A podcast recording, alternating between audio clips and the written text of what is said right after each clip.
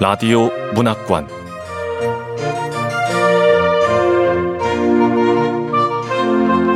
한국 단편 문학 특선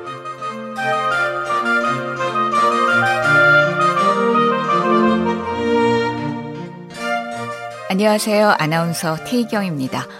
KBS 라디오 문학관에서 2021 신춘문예 당선작들을 방송해 드리고 있죠. 오늘은 한국일보 당선작인 강보라 작가의 티니안에서 보내드리겠습니다. 강보라 작가는 1982년 서울에서 태어났고요. 현재는 프리랜서 기자로 활약 중입니다. KBS 라디오 문학관 한국 단편 문학 특선 강보라 작가의 티니안에서 지금 만나보시죠.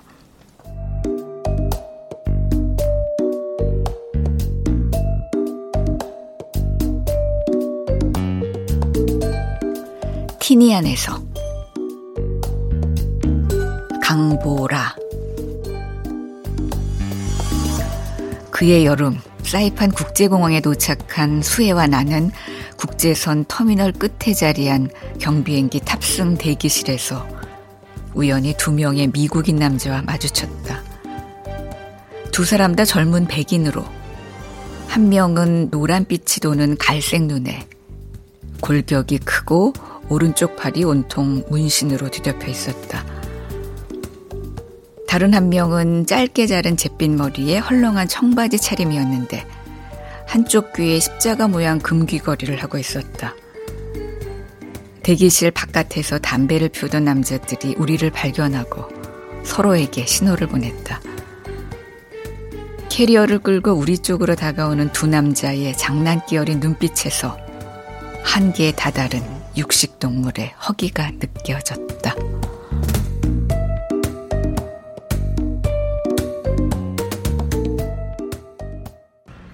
아우, 안녕! 하이, 반가워요.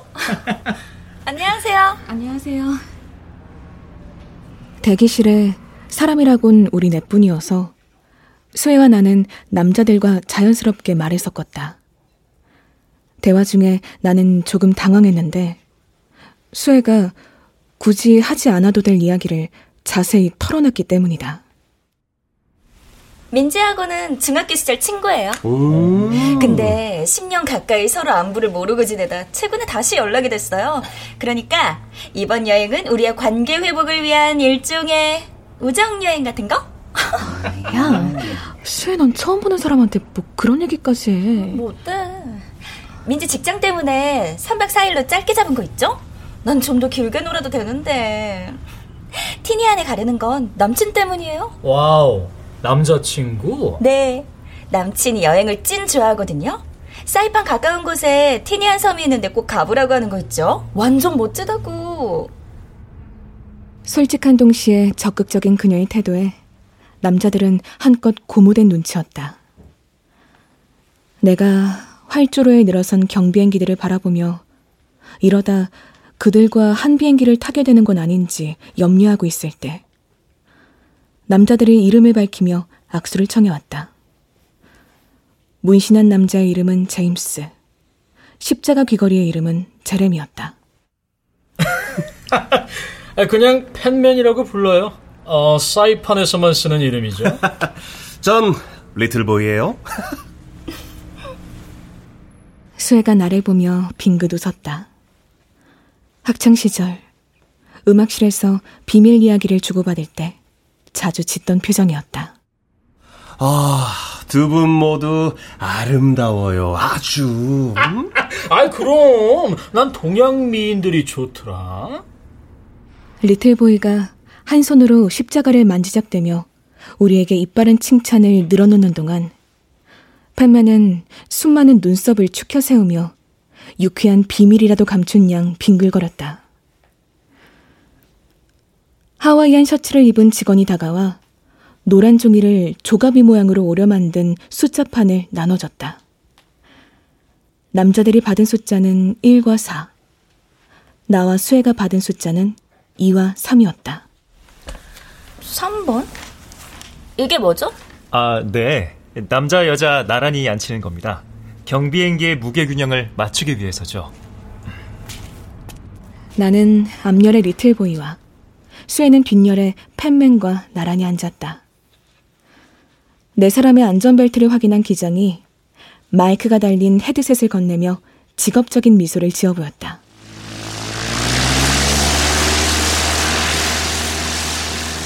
경비행기가 탈탈거리며 날아올랐다. 리틀보이가 내게 뭐라고 말했지만 엔진 소리가 너무 커서 제대로 알아듣지 못했다. 내가 약지로 헤드셋을 가리키며 손을 내젓자 리틀보이가 몇 번 더 대화를 시도하다 이내 포기하고 창밖으로 고개를 돌렸다.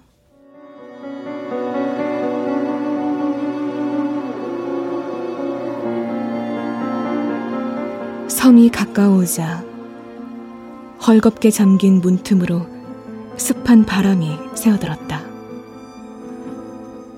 하강하는 경비행기 창문 너머로 짐꾼들이 대기하고 있는 게 보였다.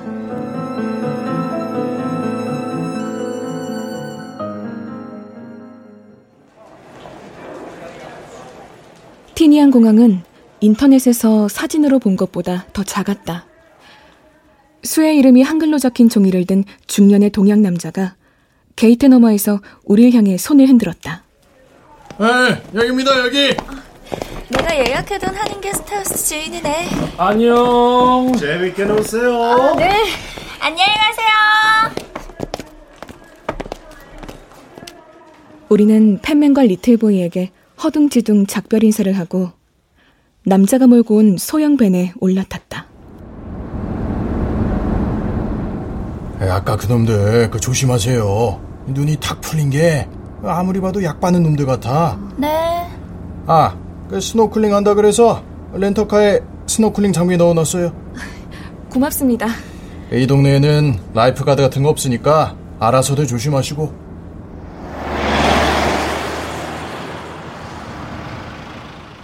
해변 앞 도로에 면한 게스트하우스는 두 층짜리 주택을 개조한 건물로 쇠락한 관광지 숙소의 외용을 고루 갖추고 있었다.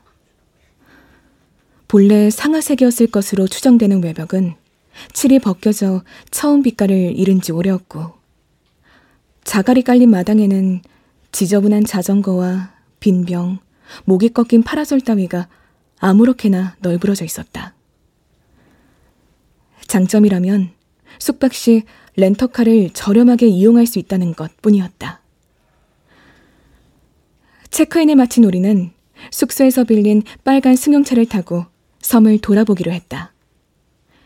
휴가철인데도 도로에는 차가 거의 없었다. 티니안 섬 완전 멋진데? 아, 어, 여기 지도에 보니까 조금만 더 가면 해변이야. 그러지 말고 일단 섬을 한 바퀴 둘러보는 거야. 그 뒤에 어디로 갈지 정하자. 그래, 좋아. 티니아는 작은 섬이었다. 숙소가 있는 남쪽 끝에서 북쪽 끝까지 차로 한 시간이면 넉넉히 왕복할 수 있었다. 무료하게 섬을 돌아보고 해변으로 가려는데 반대편 차선에서 달려오는 차가 보였다. 우리와 똑같은 빨간색 승용차였다. 팬맨과 리틀보이가 창밖으로 목을 쭉 빼고 손을 흔들었다. 그 남자들이다. 미국에서 온. 수혜가 서서히 브레이크를 밟았다. 그들도 천천히 멈춰섰다.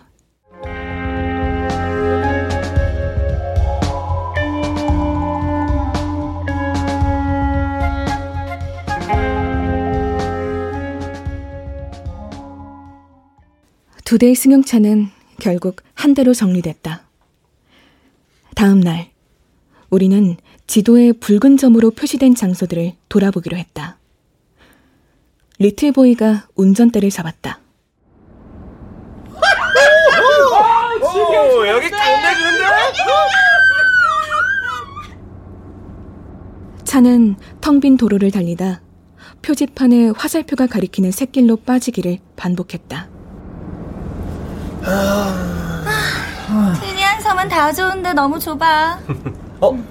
저 표지판은 세메터리? 묘지가 있다는 거야?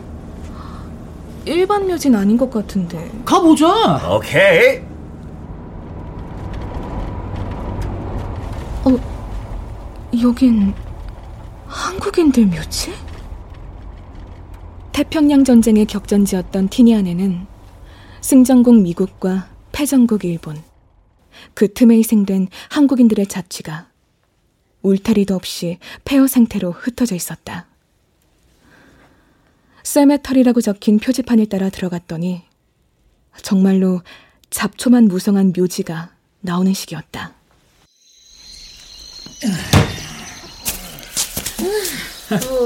묘지에 뭐 있을까?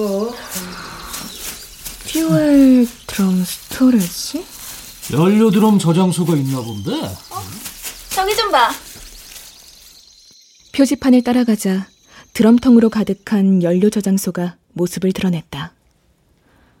벙커 바닥에는 휘어진 철근이며 탄피 조각들이 어지러이 나뒹굴었다. 이제 막 폭격당한 듯 생생하게 보존된 현장에 팻맨과 리틀보이는 흥분을 감추지 못했다.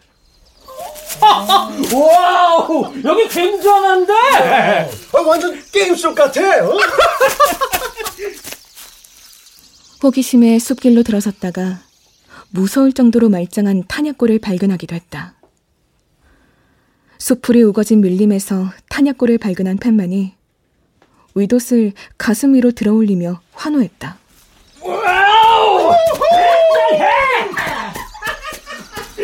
뭐가 저렇게 신나서?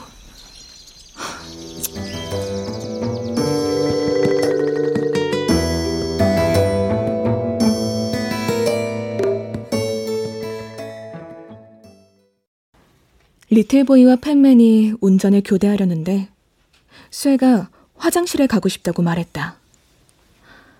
지도를 보니 때마침 근처에 도서관이 있었다. 섬에 하나뿐인 작은 도서관이었다. 나는 남자들과 남겨지는 것이 불편해 수혜를 따라 도서관으로 들어갔다. 열람실은 에어컨이 틀어져 있어 무척 시원했다.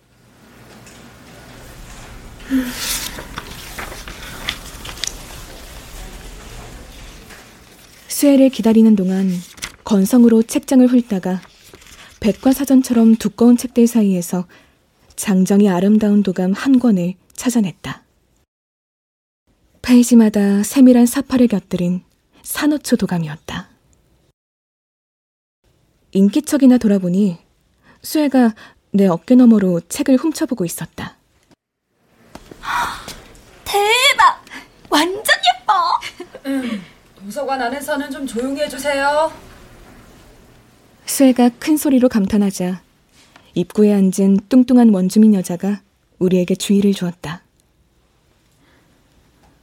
둘이 밖으로 나오는데 수혜가 다시 안으로 뛰어들어가더니 잠시 후 불룩해진 배를 끌어안고 의기양양한 표정으로 걸어 나왔다. 그러고는 티셔츠 안에 숨긴 도감을 꺼내 내게 선물했다. 자, 선물. 수혜, 너 오, 수혜 최고. 잘했어요, 수혜 씨. 사태를 파악한 팻맨과 리틀보이가 수혜를 보며 엄지손가락을 치켜 세웠다. 우리는 다시 차를 타고 다음 관광지로 이동했다.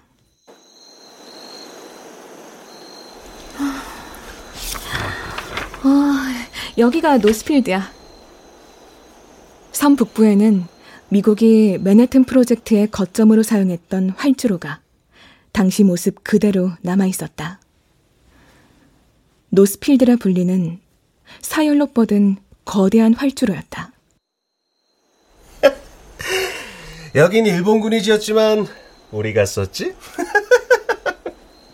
리틀보이가 말하며 키득거렸다. 활주로 북쪽에는 유리온실처럼 생긴 두 개의 원자폭탄 탑재소가 있었다. 안내문이 영어로 되어 있어 들고 있던 지도 귀퉁이에 한글로 적힌 설명글을 살폈다. 어, 히로시마와 나가사키에 떨어진 리틀보이와 펜만을 보관했던 장소. 그러니까 얘들이 리틀보이니 팬맨이라고 한 건 작다거나 뚱뚱하다는 게 아니라 원자폭탄 이름이었어?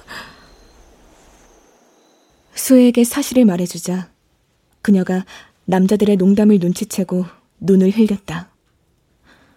팬맨이 어깨를 으쓱하며 수의 어깨에 팔을 둘렀다.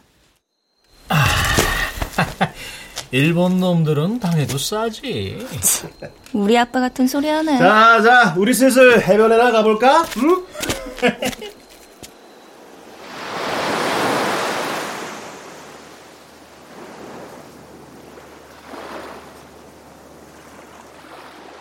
티니안의 해변은 놀랄 만큼 한산했다. 수심이 얕아 관광객이 붐비는 숙소 앞 해변과 몇몇 다이빙 포인트를 제외하면 대부분의 해변은 사람 그림자도 찾기 어려울 정도였다. 그럼에도 남자들은 굳이 좁은 바위 틈을 비집고 들어가야 하는 누드비치를 고집했다. 모르는 사람이 들어오면 인기척을 느낄 수 있어서였을 것이다. 수혜가 비키니 상의를 벗고 비치 타올 위에 엎드렸다. 어머, 수혜야! 깜짝 놀란 나와 달리 남자들은 별다른 반응을 보이지 않았다. 나는 수혜와 조금 떨어진 야자수 그늘 아래 수건을 깔고 엉거주춤 자리를 잡았다. 남자들 앞에서 아무렇게나 옷을 벗는 수혜가 불편했다. 수영 팬츠를 입은 리틀보이가 내게 다가오더니 가슴이 조금 작은 것 같다고 말했다. 네? 어우, 나쁜 뜻으론 듣지 마요. 동양 여자들은 그게 매력이에요. 가슴이 작으면 소년, 응? 리틀보이처럼 보이거든. 아, 네.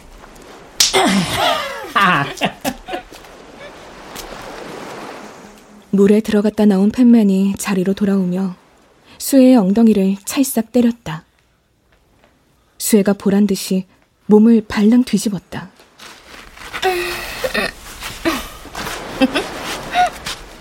그러자 안 그래도 납작한 수혜의 가슴이 거의 평평해졌다.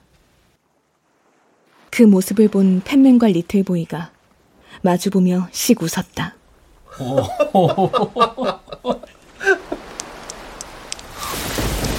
어머, 비? 순간 열대성 소나기가 예고도 없이 쏘아쏘아 쏟아졌다. 나는 수건을 머리에 덮어쓰고 차를 향해 소리를 지르며 뛰어갔다. 돌아보니 수혜가 남자들과 함께 비를 맞으며 느긋하게 뒤따라오고 있었다.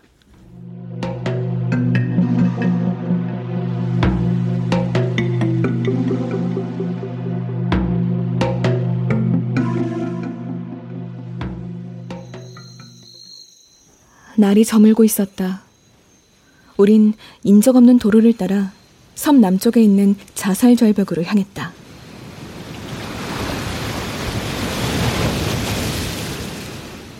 전쟁에서 패한 일본군과 강제징용된 한인 수백 명이 미국에 항복하길 거부하고 뛰어내린 곳이었다. 도착해보니 눈에 보이는 것은 절벽이 아니라 절벽으로 이어지는 너른 들판이었다. 바다를 애두른 들판 곳곳에 일본군의 희생을 기리는 위령비가 세워져 있었다. 들판에 어둠이 내려앉았다. 우리 다 같이 기념 사진 찍자. 오케이. 내가 타이머 맞출게. 우리는 타이머를 맞춘 휴대폰 카메라를 바위 위에 걸치고 절벽 끄트머리에 섰다. 렌즈와 거리를 두려 뒷걸음치다. 하마터면 다 같이 절벽 아래로 떨어질 뻔했다. 아이씨. 여기서 뒤지면 자살인 줄 알 거 아니야.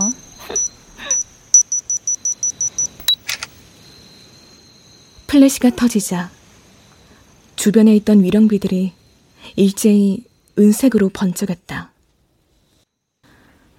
사진을 확인해 보니 두 남자가 수혜의 양보를 꼬집고 있었다. 수혜의 익살맞은 얼굴이 더 귀여워 보였다.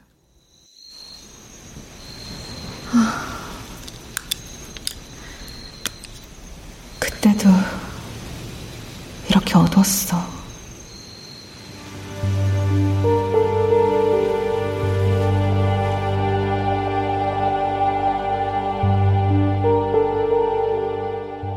완전 무결한 어둠 속에서 나는 음악실의 친구들을 생각했다. 내가 다닌 중학교에는 아무도 쓰지 않는 음악실이 하나 있었다. 학급이 축소되는 과정에서 생긴 여분의 공간이었겠으나 자세한 정황은 모른다. 한 가지, 머리핀으로 자물쇠를 딸 수 있어 우리가 그곳을 쉽게 드나들었다는 것만은 확실하다. 수혜, 연선, 나. 각자 반이 달랐던 우리는 음악실에서 자주 함께였고 교실에서 제각각 외톨이였다. 우리는 그곳에서 세 통의 도시락을 나눠 먹고 한 권의 교환 일기장을 주고받았다. 걸레 삼총사. 아이들은 우릴 그렇게 불렀다. 엄마는 지금도 이따금 내게 말한다. 그때는 네가 얼마나 힘든지 몰랐어. 알다시피 나도 여유가 없었지 않니? 나는 지금도 이따금 엄마에게 말한다. 방과 후 나를 때리고 괴롭혔던 아이들에 대해, 집에 들어오자마자 방문을 잠그던 습관에 대해, 당신에게 너무 자주 화를 냈던 이유에 대해, 그때 나와 함께 따돌림 당했던 아이들, 폭력을 피해 음악실로 모여든 두 친구에 대해서는 이야기하지 않는다. 당시 우리가 성욕으로 충만했다는 것, 지금도 얼굴이 뜨거워질 정도로 그 성욕에 충실했다는 것. 각자의 경험담을 남몰래 공유했다는 사실에 대해선 입을 다문다. 그 이야기를 하려면 그 시절 우리에게 붙은 모욕적인 별명을 말해야 하고 학교를 떠들썩하게 만들었던 음악실 낙서 사건. 수혜, 연선, 민지, 걸레 삼총사. 그 낙서 사건에 대해서도 말해야 하고, 우릴 제외한 동급생 전부가 돌아가면서 사포로 낙서를 지웠다는 사실도 말해야 하기 때문이다. 엄마는 너그러운 성품을 지녔지만 이런 종류의 이야기를 견뎌낼 만큼 맷집이 있는 사람은 아니다. 전말을 알고 나면 그녀는 나를 이해하기 위해 과거의 기억을 열렬히 더듬고 수정할 것이다. 그리고 결국엔 자신의 인생 전체를 오답처럼 여기게 될 것이다. 엄마는 전처럼 강하지 않다. 그녀는 이제 나를 사랑하기만도 벅차다. 나 또한 그렇다.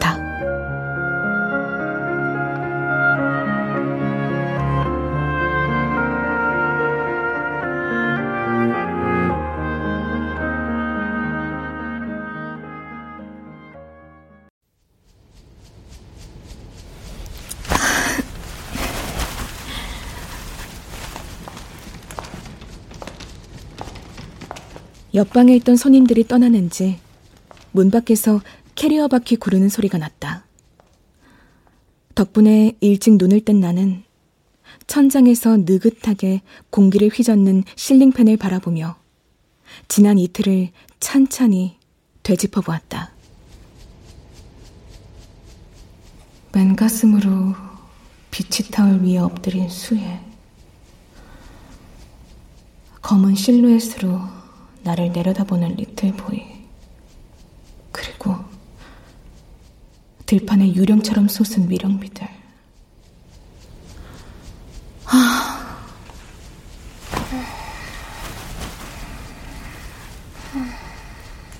쇠의 돌아선 등에서 희미한 저기가 느껴졌다. 나와 쇠 사이에 놓인 탁자 위에 쇠가 준 산호초 도감이 펼쳐진 채 엎어져 있었다. 금박으로 제목을 박은 감탄이 나올 정도로 아름다운 표지였다. 인기척을 내지 않으려 했으며 책을 집었다.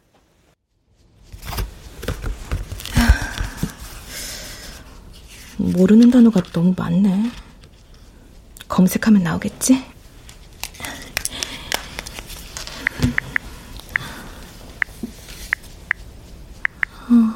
산호초 틈에 몸을 숨기고 먹잇감을 사냥하는 곰치. 그래, 오늘은 산호초를 보러 가야겠어. 나는 옷을 갈아입고 밖으로 나왔다. 바닷속에 들어가려면 스노클링이 필요할 테니까 트렁크에 스노클링 장비가 있는지 있다면 쓸만한지 확인해 봐야지.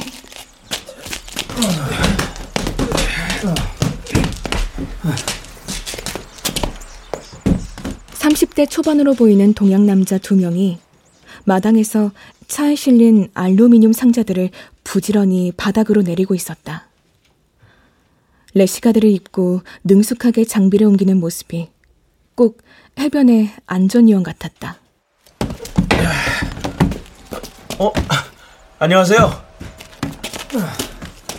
한국에서 오셨죠? 네. 우리도요. 우린 다큐멘터리 찍으러 왔는데 원자폭탄에 관한 다큐멘터리. 아, 네. 티니안에 사는 한인과 그 자손들의 사연을 영상으로 담을 예정이거든요. 혼자 오셨어요? 아니요. 친구하고 같이 왔어요. 아, 아 그럼 관광 오셨구나. 오늘은 어디 가실 거예요? 오늘은 스노클링 하려고요. 에, good morning. 어, 사장님 안녕히 주무셨어요? 네. 에, 저 어, 같이 온 친구는 어제 들어왔고? 네? 아, 으, 그럼요. 아, 그럼요. 참. 친해요? 네? 아, 친하냐고 그 친구랑. 아, 그 친구분이 그 되게 그 자유로운 영혼이신가 보더라고. 그 걔들 약하죠? 누구요? 아, 그, 그 미국 놈들. 모르겠는데요. 아니, 뭐 다른 건 아니고 그 해변에서 약발 다 걸릴까봐 여기 경찰들이 다른 건 몰라도 뻘 냄새 하나는 귀신같이 잡아내거든. 어머나, 방송국에서 오셨어요? 네, 친구분하고 여행 오셨다고요? 아니 그 아가씨들 노는 건 내 알 바 아닌데 그래도 조심 좀 해주면 좋겠네. 그러다 사고 나면 섬 이미지만 안 좋아져. 괜히 여행 카페 같은 데서 말 돌면은 한국 여자들 몸살인을 안 온다고. 무슨 말인지 알죠?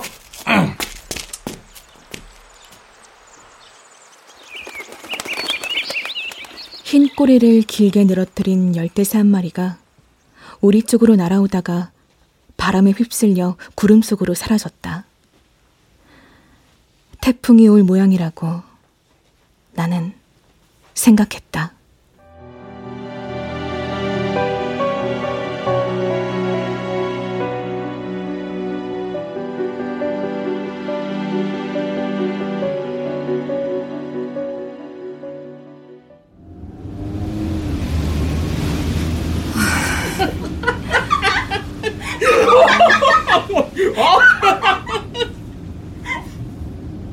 빨간 승용차가 곱게 뻗은 활주로를 덜컹덜컹 내달렸다. 뒷좌석에 앉은 팬맨과 수혜가 실성한 사람처럼 웃어댔다. 수혜의 웃음소리가 기다란 탐침이 되어 내 가슴을 찔렀다. 면허를 따고 처음 하는 운전이었지만 직선으로 시원하게 뻗은 노스필드를 보자 두려운 마음이 사라졌다. 왼쪽으로 핸들을 휙 돌리자 수혜와 팻맨의 몸이 오른쪽으로 와르르 쏠렸다. Wow!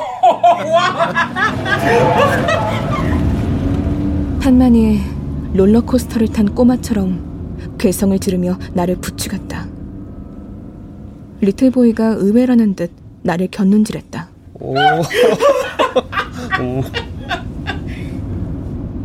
활주로 북쪽 원자폭탄 탑재소 주변에 사람들이 모여있는 모습이 보였다. 그들 뒤편에 눈에 익은 올리브색 지프가 세워져 있었다. 아침에 본 남자들이었다. 각각 카메라와 조명을 든 두 남자가 취재원으로 보이는 노인과 진지한 얼굴로 이야기를 나누고 있었다. 우리를 알아본 무태안경이 멀리서 고갯짓으로 반가움을 표했다. 우리는 차에서 내려 그들 곁으로 다가갔다. 어? 아, 틀렸네. 뭐가요? 아, 운전하시는 거 보고 저희끼리 그랬거든요. 저거 분명 수혜 씨일 거라고. 아, 취재 중이신가 봐요? 네. 여기가 알고 보면 되게 재밌는 곳이에요. 재미있는 곳? 저분 말씀이 산호를 빻아서 다져 만든 거래요. 이 비행장에. 차에서 내린 팻맨과 리틀보이가 무테안경과 노인 근처를 서성이기 시작했다. 저 어르신도 한인인가요? 아, 네. 일본이 활주로 만들 때 동원됐던 한국인 노역자 중 한 분이죠. 아, 그 안내 책 자 보니까 노스필드는 일본이 미국을 공습하려고 만든 비행장이라고 하던데. 맞아요. 본래는 그랬어요. 근데 나중에는 반대로 미군이 일본에 핵폭탄을 던지는 기지로 썼대요. 일본의 공습기지였던 곳이 훗날 리틀보이와 팬맨을 탑재한 에놀라 게이의 이륙장으로 쓰인 거죠. 그러고 보면 역사란 참 거대한 아이러니의 텍스타일 같아요. 저 밥맛은 뭐래? 빨리 가자. 뒤에서 잠자코 듣고 있던 수혜가 내게 속삭였다.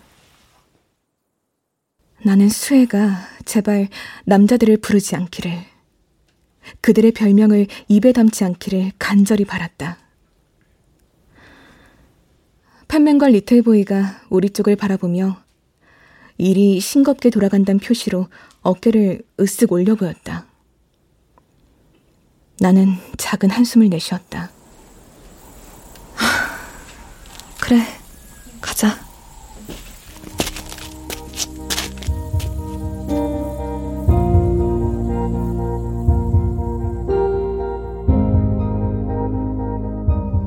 차를 돌려 나가는 길에 노인과 눈이 마주쳤다.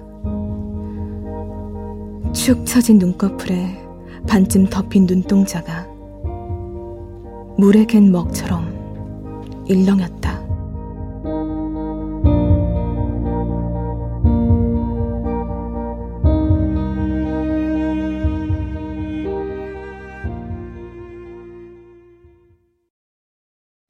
그 시절 나를 지배했던 욕구는 잦아든 지 오래다. 뭐랄까, 마치 도시를 통째로 쓸어버리고 깊은 잠에 빠진 휴화상 같다.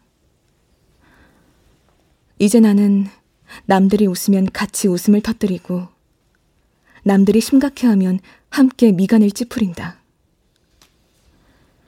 야생에 던져진 초식동물처럼 온 신경을 곤두세우고 포식자들의 기분을 살핀다. 이런 내 태도가 필요 이상으로 방어적이라는 걸 모르지 않는다. 그리고 수혜가 필요 이상으로 낙천적이라는 것도. 그 모욕적인 낙서 사건 이후 우리는 더 이상 우리가 아니었다. 연선이가 갑자기 사라져버렸기 때문이다. 누군가에게 나쁜 일을 당하거나 충동적으로 가출한 것이 아니었다. 증발. 그건 말 그대로 증발이었고, 경찰은 조사 끝에 자발적 실종으로 결론 내렸다. 연선이라는 학생하고는 어떤 사이죠? 그냥 친구예요. 그 학생이 사라진 날 뭐로 하고 있었죠? 아, 글쎄. 수업 받고 있었죠. 다른 친구들 얘기론 세 명의 학생이 음악실에 자주 갔다고 하던데 음악실에서는 어떤 얘기를 주고받았나요? 우리가 음악실 간 게 연선이 실종하고 무슨 상관이 있는지 모르겠네. 친구끼리 다들 하는 얘기 했어요. 왜요? 세 명의 학생들을 친구들은 걸레 삼총사라고 불렀다는데 어쩌다 그런 별명을 얻게 됐죠?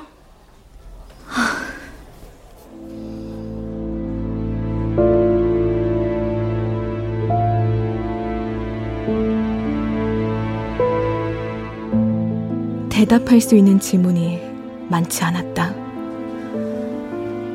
졸업 후 9년 만에 수혜가 연락해 왔을 때 나는 말하고 싶었다. 늦었지만 그래도 말하고 싶었다. 연선이가 사라진 것은 우리 탓이 아니라고.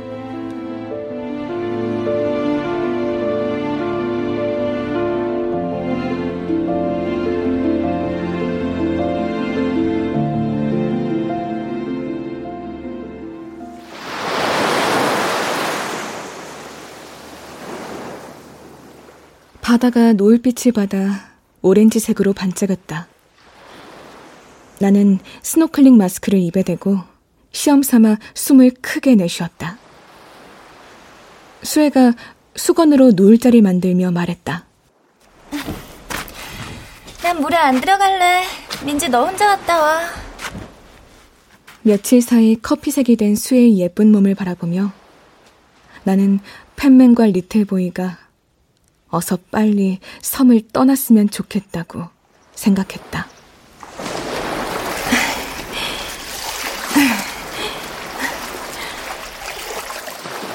구명조끼를 입고 붉게 출렁이는 바닷속으로 차곡차곡 몸을 담갔다. 발레리나처럼 발끝으로 바닥을 콩콩 찧어가며 발이 닿는 곳 중 최대한 깊은 지점을 찾았다. 발을 떼자 몸이 둥실 떠올랐다가 천천히 가라앉았다. 물안경 너머로 보이는 세상은 의외로 무척 탁했다.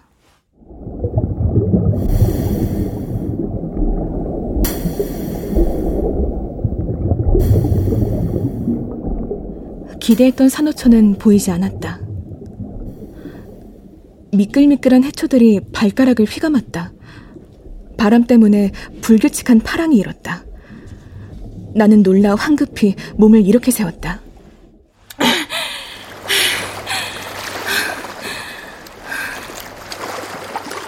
저 멀리 수혜가 비시시 몸을 일으키는 게 보였다.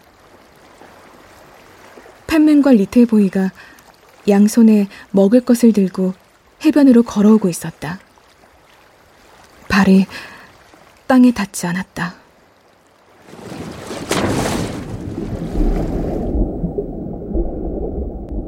나는 다시 물속으로 고꾸라지듯 들어갔다.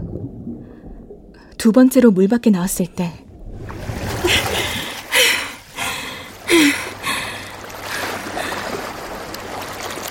두 사람은 키스를 나누고 있었다. 팻맨과 수혜가 그리고 수혜와 리틀보이가 물속에 들어갔다 나오기를 반복하는 내 모습이 우스꽝스럽게 느껴졌다. 난 다시 꼬르르 가라앉았다. 이번엔 오래 버텨볼 작정이었다. 다시 수면 위로 올라왔을 때 셋은 사라지고 없었다.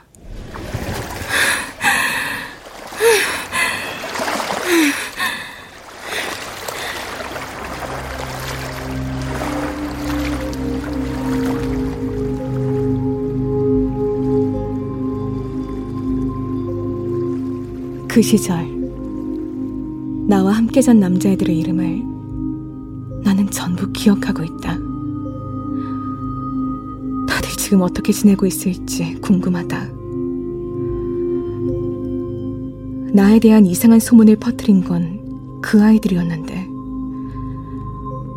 정작 미워해야 할 사람은 그들이었는데 나와 섹스한 남자애들이 나에 대해 나쁘게 말하고 다니는 이유를 그때는 알지 못했다.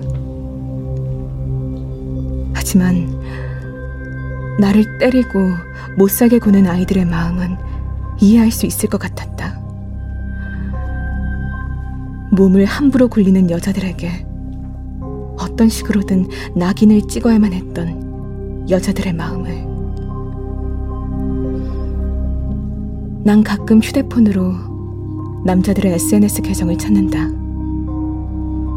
호기심에 나와 몸을 섞고 훗날 날 걸레 취급하는 것으로 죄책감을 털어냈던 그들의 안부를 열심히 찾아다닌다. 이 집요한 탐문은 물론 그들이 좀 불행했으면 좋겠다는 내 인간적인 바람과도 관련이 있다.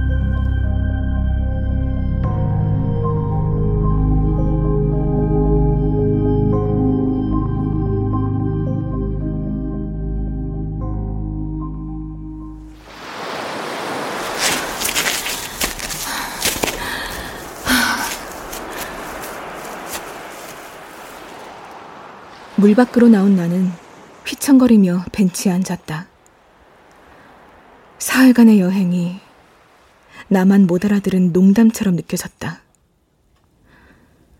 해가 졌는데도 수에게서 아무 연락이 없었다. 바람이 세차게 불었다. 나는 캄캄한 자살 절벽에서 팬맨과 리틀보이가 수혜를 강제로 취하는 장면을 상상했다. 수혜가 팻맨을 있는 힘껏 밀쳐내면 리틀보이가 수혜의 배를 걷어챌 거야. 그럼 수혜가 머리핀으로 리틀보이의 눈을 찌르겠지? 리틀보이가 욕설을 내뱉으면서 수혜를 절벽 밖으로 밀어낼지도 몰라. 맞아. 머리핀. 쇠는 꼭 담배를 머리핀에 끼워서 폈어. 손에 담배 냄새 배는 거 싫거든. 음악 신문을 가장 먼저 연 것도 너였는데. 민지 네가 억울하게 당하는 걸 보는 게 분했어. 또래들의 눈에 그게 좀 고깝게 보인 걸까? 둘이 아닌 셋이어서 더 싫었던 걸까? 연선이는 어디서 뭘 하고 있을까? 수혜는 왜 날 다시 찾았을까?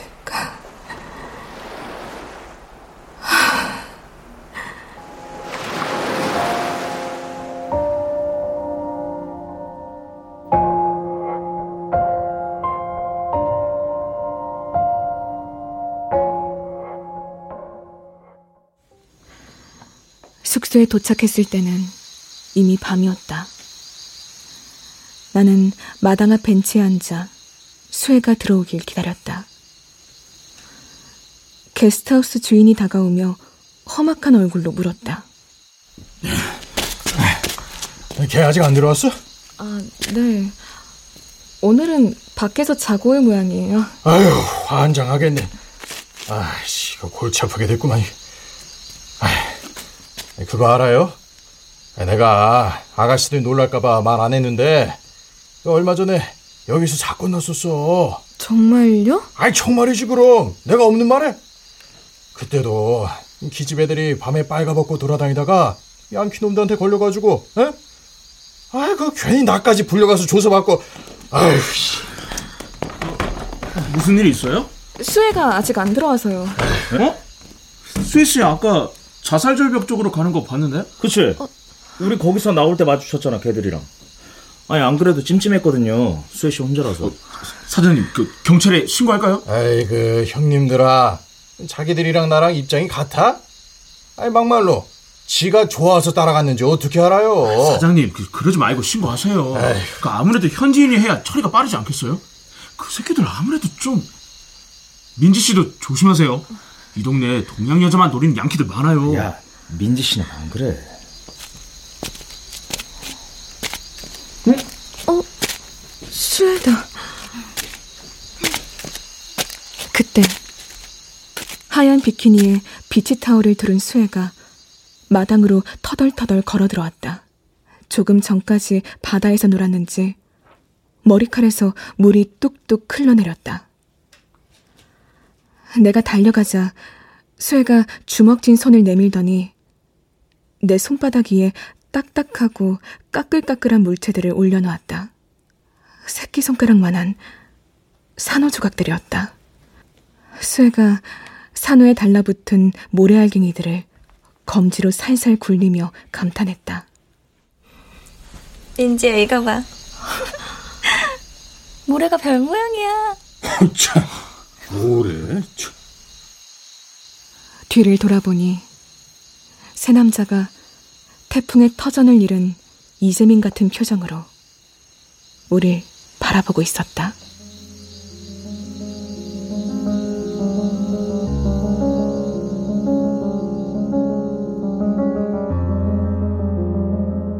내 지갑 속에는 오래된 사진이 한 장 있다. 이제는 세월이 흘러 흐릿해진 스티커 사진 속에서 연선인 어찌된 일인지 혼자 사복을 입고 있다. 앳된 얼굴에 어울리지 않는 호피무늬 블라우스에 짙은 립스틱을 칠하고 교복을 입은 나와 수혜의 어깨에 씩씩하게 팔을 두르고 있다. 그날 연선이에게 비밀 일기장을 건네받았을 때 나는 이렇게 적었다. 앞으로 음악실엔 가지 않으려 해. 그리고 그것을 수의 책상 위에 올려놨다. 나에겐 그 시절 비밀 일기장이 없다. 마지막으로 일기장을 주고받은 건 연선이와 수혜니까. 수혜와 다시 만나게 된 후에도 나는 일기장의 행방을 묻지 못했다.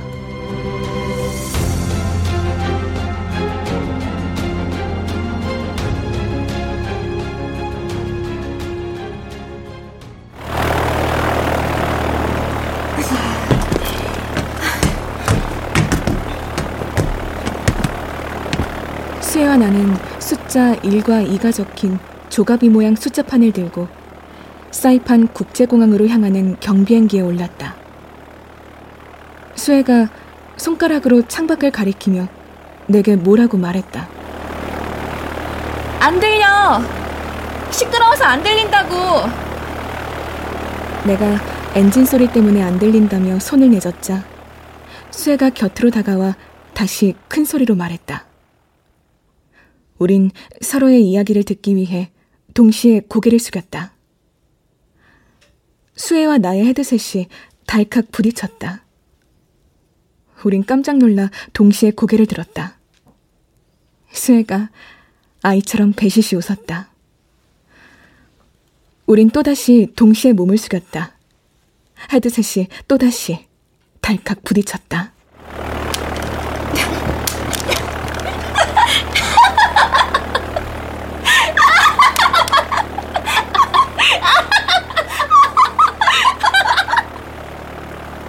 우린 미친 사람처럼 웃기 시작했다.